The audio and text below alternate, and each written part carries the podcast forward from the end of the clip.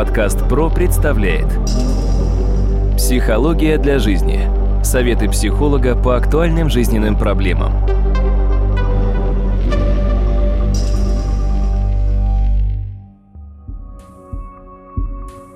Здравствуйте, дорогие друзья! В эфире очередной выпуск подкаста «Психология для жизни». У микрофона Сергей Чеботков. И я рад сразу представить моего постоянного собеседника, кандидата психологических наук, доцента, профессора Дмитрия Смыслова.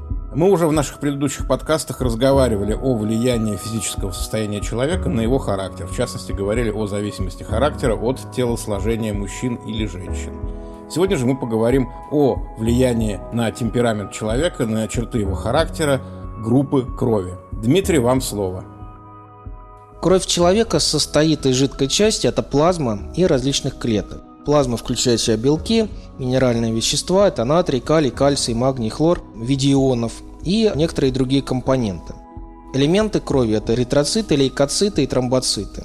И известно, что объем крови у человека составляет 6-8% от массы тела. В среднем около 5 литров когда мы говорим о крови, с одной-то стороны, да, безусловно, кровь имеет некоторые очень важные функции. Это транспортировка кислорода, углекислого газа, питательных веществ и распределение тепла по организму, поддержка гомеостаза внутренней среды, равновесие внутренней среды и доставка гормонов, и обеспечение водно-солевого обмена. Это все прекрасно понятно, но нам более интересный сейчас вопрос немножко другой. Что существует различия между людьми по группам крови.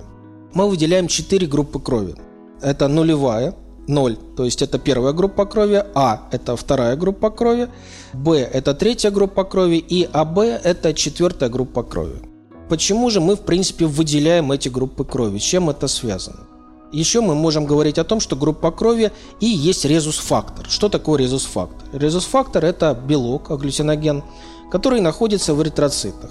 Примерно у 80 85% людей этот белок присутствует, и они резус положительные. Те, у кого нет этого белка, они резус отрицательные. В принципе, для нас как раз резус-фактор не столь важен, хотя частично о нем сегодня расскажу. Все-таки более важно другое. Как же, собственно говоря, эти группы крови работают и как мы можем охарактеризовать людей, носителей той или иной группы крови. Начну с очень простых моментов, допустим, донорство. Кровь донора первой группы можно перелить только реципиенту той же самой группы крови. Второй группы крови та же самая история. Все идет абсолютно так же до четвертой группы крови. Дело в том, что носителю четвертой группы крови можно перелить любую группу. Но его группу крови можно перелить только носителю его же группы крови. То есть получается здесь есть некоторая универсальность. В свое время, еще в 70-е годы, стали довольно активно классифицировать эти группы крови, сопоставлять, как группа крови влияет на поведение тех или иных людей. Ну, кто этим в первую очередь занимался, это японский ученый Тошитака Номи, американский врач Питер д'Адамо, опять же Каити Танака, японец Вандерлайн, который тоже говорил об этом, Деля Кур, и так далее. Но давайте все-таки сейчас мы с вами рассмотрим несколько довольно интересных классификаций с точки зрения того, как группа крови влияет на поведение человека. Это действительно так, но для начала я попрошу вас выписать вашу группу крови, чтобы вы ее знали. Не все люди знают собственную группу крови. Ну, для начала. Первая группа крови. Масахита Наоми предложил такую классификацию. Первая группа крови – это лидер, оптимист, энтузиаст, человек, который преуспевает в разных областях деятельности. Это довольно сильная личность. Вторую группу крови он описывает так. Это человек уделяет много внимания мелочам, любит порядок, организованность, он трудолюбив, усерден, спокоен, аккуратен. Третья группа крови по Наоми – это творчество, нешаблонность, гибкость мышления, созидательность, высокая способность в концентрации внимания. И, наконец, четвертая группа крови – это человек хороший организатор, с образным мышлением, дипломатичный, рациональный в поступках, с богатым образным воображением. Это была первичная классификация. Теперь давайте пойдем немножко более глубоко. Итак, Пашитаки Номи предложил такое описание «Первая группа крови». Согласно нему, это самая распространенная группа крови в мире. Такие люди энергичны, общительны, имеют хорошее здоровье, сильную волю, имеют тяготение к лидерству, амбициозны, то есть для них очень важно побеждать, быть первыми. И, кстати говоря, допустим, именно представители первой группы крови любят быть первыми на светофоре. Не обязательно, что на следующем светофоре мы все вместе все равно встанем. Они первыми стартуют, чтобы быть победителями. Эта группа в первую очередь связана с тем, что этот человек занимает вершину пищевой цепи, то есть он напористый, целеустремленный, он плохо адаптируется к новым условиям питания. Перемены могут для него быть довольно проблемными с точки зрения его иммунитета. А эволюционно он объясняет так, что первая группа крови требовалась раньше человеку для проявления смекалки, хитрости, находчивости, пылкости, страстности и так далее, для решения каких-то проблем. Соответственно, такой человек лидер, сильный, уверенный в себе. У него есть некоторые очень серьезные на самом деле недостатки. Он высокомерен, самовлюблен, но он устойчив к неврозам, он быстро восстанавливает силы, он очень ревнив. Кстати, вот когда-то я говорил в одном из подкастов о ревности, вот представитель первой группы крови часто проявляет большую ревнивость, Дальше очень часто первая группа крови – это законодатели моды, самоуверенные, амбициозные люди, которые в целом все время должны быть впереди, всегда должны быть первыми и должны быть победителями. Дмитрий, скажите, пожалуйста, а вот в этой классификации японцы имеет значение резус-фактор? Нет, резус-фактор здесь особо не важен, потому что этот белок, он вторичен. Это более важно как раз для будущих родителей. А когда дело касается именно черт характера, резус-фактор здесь совершенно никак не важен. Вот смотрите, первая группа крови – победитель вопреки всему, то есть человек, который всегда должен быть первым. Иногда это может быть странным, смешным, необычным, это может раздражать, но это факт. Получается, этот человек победитель по природе, по-иному он не может себя чувствовать. Вторая группа крови – старательный, обязательный, человек, который склонен к гармонии, к порядку, довольно упрямые, между прочим. То есть очень часто они сопротивляются чужому порядку, то есть у них свое понимание порядка. И эволюционно эта группа крови, Номи объясняет так, стала распространяться благодаря тому, что появился новый способ добывания пищи. И обладатели второй группы крови старались приспособиться к новому, к тому, что новые территории дают новый стресс, новую плотность населения, и вторая группа крови адаптируется к условиям существования в плотности населения – не так, как лидер, который должен быть первым, а остальные должны идти за ним. А в данном случае нужно именно адаптироваться. Здесь это очень напоминает японскую культуру, когда каждый японец, даже после аварии на Фукушиме, когда мы смотрели видео, их рассаживают на стадионе за бумажными какими-то перегородками, каждая семья сидит, и они привыкли к такому взаимодействию. То есть они к соседям довольно спокойно относятся, они привыкли к тому, что их много. Вторая группа крови – это адаптация к существованию в городских условиях. В первую очередь сразу возникает ассоциация с Нью-Йорком. Это вот скопление разных национальностей, разных культур на достаточно большом, безусловно, пространстве, не столь большом, как было бы желательно. И в результате получаются многие свои дополнительные проблемы. Дмитрий, скажите, то есть можно утверждать, что в больших городах, в том же Нью-Йорке, проживает больше всего людей именно со второй группой крови?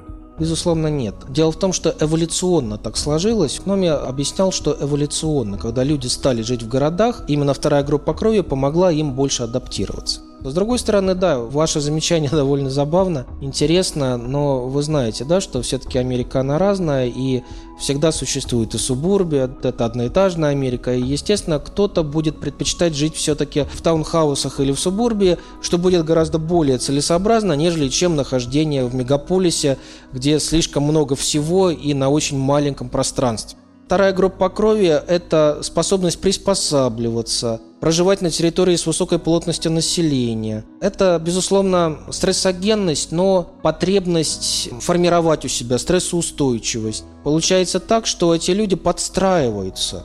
И, соответственно, обязательно у них появляются некоторые специфические черты, в частности, типичные заболевания жителей мегаполисов. Сердечно-сосудистые заболевания классические, это как раз сюда пойдет, когда стресс приходится все время держать в себе. А почему стресс держать в себе? Потому что интимное и сверхинтимное пространство нарушаются постоянно в мегаполисе. Слишком близко люди стоят. В реальной жизни человек не может подпускать к себе очень близко человека, если это не его близкий, знакомый или любимый. А в метро, в принципе, таких людей много в час пик. И, естественно, вот когда вы чувствуете, что рядом с вами стоят подобные персонажи, навряд ли вы испытываете к ним любовь. Навряд ли думаете, что это ваши близкие люди. Хотя бывают, наверное, и такие, но я думаю, что это единицы, и, наверное, это все-таки к городским сумасшедшим больше относится. Стрессовость довольно высокая. Но такие люди аккуратные, опрятные, скромные, порядочные, дисциплинированные. В любом случае, они должны более адаптироваться. Повторюсь, ключевой особенностью у них является упрямство. Еще одна особенность – расслабляться полностью. Вторая группа крови не умеет, она все держит в себе. И в этом проблема. Отсюда они довольно скрытные, они скрывают от окружающих страхи, беспокойство, тревоги, стараются найти какую-то гармонию, но не всегда это у них может получиться в должной степени. Еще одна черта второй группы крови – это то, что так как она длительное время сдерживает в себе стресс и очень много держит в себе, появляются проблемные привычки, а именно склонность к спиртному для того, чтобы снимать этот стресс. А в некоторых странах не только к спиртному. Очень важно то, что представители второй группы крови взяли на себя практически весь комплекс заболеваний жителей мегаполисов. Классическое – это и ревматические заболевания, и диабет, и бронхиальная астма, и ишемическая болезнь сердца, и аллергия, и холецистит. Получается так, вторая группа крови – это горожане. Первая группа крови – победители, которые должны быть первыми вопреки всему. Вторая группа крови – горожане, которые должны привыкать жить среди подобных себе, не первый среди равных, а подобный подобному. И, соответственно, находить какую-то гармонию в этих отношениях. Подкаст ПРО представляет Психология для жизни. Советы психолога по актуальным жизненным проблемам.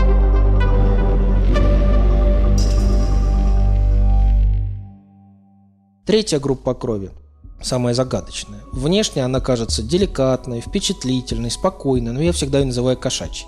У них очень высокие требования к себе и к окружающим. Они довольно индивидуалистичны.